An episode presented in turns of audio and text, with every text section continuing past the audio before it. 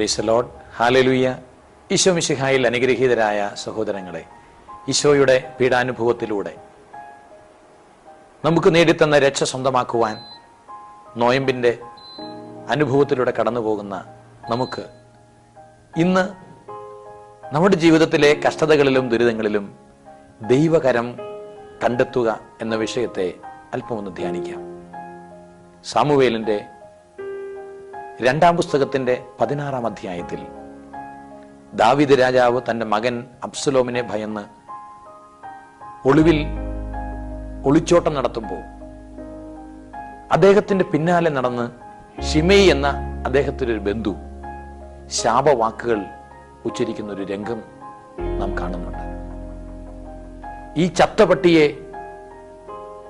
എന്തിന് സഹിക്കുന്നു എന്ന് ചോദിച്ചുകൊണ്ട് ദാവിദിന്റെ അനുയായികൾ അവനെതിരെ ആക്രോശിച്ചപ്പോ ദാവീദ് അനുയായികളെ തടഞ്ഞുകൊണ്ട് പറഞ്ഞു അരുത്.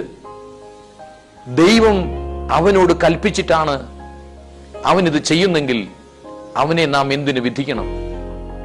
എന്നെ എളിമപ്പെടുത്താൻ ദൈവമാണ് ഇവനെ പറഞ്ഞു വിട്ടത് എങ്കിൽ നാം അവനെതിരെ തെറ്റ് ചെയ്യുകയല്ലേ?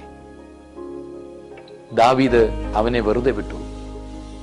സ്നേഹമുള്ള സഹോദരങ്ങളെ നമ്മെ ദ്രോഹിക്കുന്ന ദ്രോഹങ്ങൾക്കും ഉപദ്രവങ്ങൾക്കും അവഹേളനങ്ങൾക്കും പരിഹാസങ്ങൾക്കും പിന്നിൽ നമ്മെ എളിമപ്പെടുത്തുവാനും നമ്മെ വിശുദ്ധീകരിക്കുവാനുമുള്ള ദൈവത്തിന്റെ ഒരു പദ്ധതി ഉണ്ടെന്ന് കാണാൻ കഴിയുന്ന ആധ്യാത്മികതയിലേക്ക് വളരാൻ ഈ നോമ്പുകാലത്ത് നമുക്ക് കഴിയണം.